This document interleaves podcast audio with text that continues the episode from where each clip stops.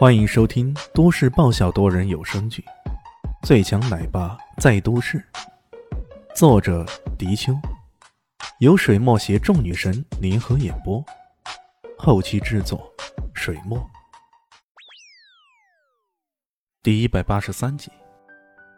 于是，在方艳妮诧异、蔡心记恨的目光中，李迅跟着方妈妈进了房。方妈妈很是慎重的蹲下来，在枕头底下翻找了一下。才终于拿出一本书，递给了李炫。这是孩子他爸当年很慎重交给我的，说日后如果要找到他，这本书会是很重要的线索。嗯，为什么交给我？李炫很是奇怪，他翻了翻，这本真的只是一本关于插画艺术的书籍。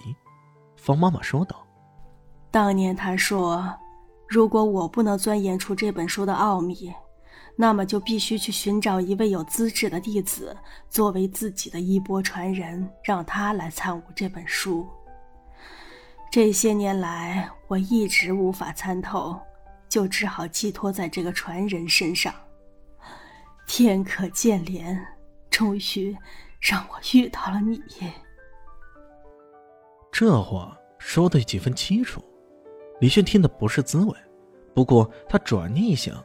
马上想到了蔡艺兴，并问道：“这个蔡艺兴，他也知道这传承衣钵的事情？”方妈妈点了点头，说道：“哎，在很久以前，我有提到过，他也曾经看过这本书。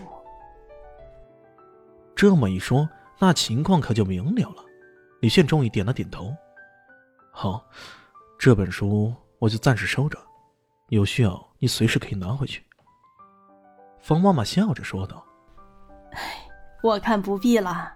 我一直想着招个女婿，一起来钻研这本书的奥秘。现在看来，我算是找对人了。”他看着李迅，颇有几分丈母娘看女婿越看越喜欢的味道。李炫一愣，不禁失笑了。哎，这个方妈妈看来是将自己看作女婿看待了。不过他也没有辩驳，没有解释。以方妈妈现在的身体状况，受到太大的刺激也不好。两人一前一后出来，蔡艺兴的目光里满是愤慨和不满。方艳妮则低声问道：“我妈跟你说了些什么呀？”李炫低声笑道：“你妈说了，准备招我做上门女婿。”他这话一出啊，方艳妮顿时满脸绯红。不过，他很快意识到这家伙是在开玩笑呢，忍不住啐了一口：“别乱说，要不然我可真要当真了啊！”两人这么小声说话、大声笑的，举止暧昧，让旁边看着的蔡艺兴更是万分不爽。找了个由头，他告辞而去了。这个不相干的家伙离开后，三人关系更加和谐融洽。李炫甚至亲自下厨。做了几个小菜给方艳妮母女俩吃，两人吃得乐乎所以，对李炫的态度更是好的不得了。最起码在方妈妈的眼中，这个最佳女婿没跑了。离开了方家，李炫回到了林玉春潮别墅。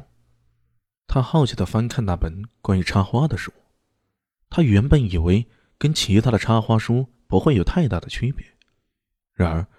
当他看到第一个造型的时候，整个人顿时惊住了。这是一个名为“朝天”的插花造型，花材用的是香石竹、霞草、银芽柳、蜈蚣草和马兰，整个结构是为倒梯形的构图。香石竹朝天而立，几片马兰叶衬托着气氛，看起来跟普通的插花艺术并无一致。然而，在看到他的时候，李炫突然有种大手出动的感觉，恍惚之间，这跟某些事物有着隐隐约约的联系。这到底是什么呢？难道……他猛然站了起来，从皮带中抽出一根细长的软剑，迎风一抖，软剑绷直，然后他摆了个姿势，整个人模仿着这个朝天的造型，剑招缓缓使出，低喝一声，一剑刺出，犹如刺破苍穹那般。这一招正是他所学的神农十三绝中的第一招——一夜追星。他的三个教是功夫的师傅中，怪老头教他内劲，杀手之王单小师教他刺杀的本领，匪号为白衣剑客的长白衣则教导他剑道方面的修为。这位长白衣行踪极其飘忽，在这么多年来，只用两个月的时间教导过他。不过，仅仅是这两个月，李迅已经觉得受益匪浅。唯一觉得遗憾的是，长白的绝招神农十三绝。他只让李迅死记硬背了一番，并没有做太多的掩饰。对于这个问题，长白一说道：“剑道与万物之道相一致。当你在其他的领域上领悟了道，你自然就能深悟领悟到剑道了。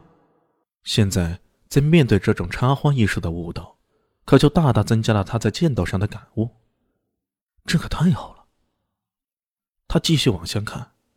后面的那些插花造型虽然没有像刚才朝天一般让他立马顿悟，但这些造型各种悠远深邃的意境，无意引领他进入一个全新的世界。他慢慢的看着，领悟着，一时达到了忘我的境界。难道这便是方妈妈口中所说的？这正是这本书的秘密所在。现在这个时候，门口突然传来了喧哗之声。小丽奇带着小蛋蛋回来了，同时还有另一个女生，那会是谁呢？走出去一看，竟然是那飞女表妹唐艺贤。当然了，这时候的唐艺贤已经不再是金毛了，衣服也正常了许多。从表面上来看，还是个恬静纯真的女大学生呢。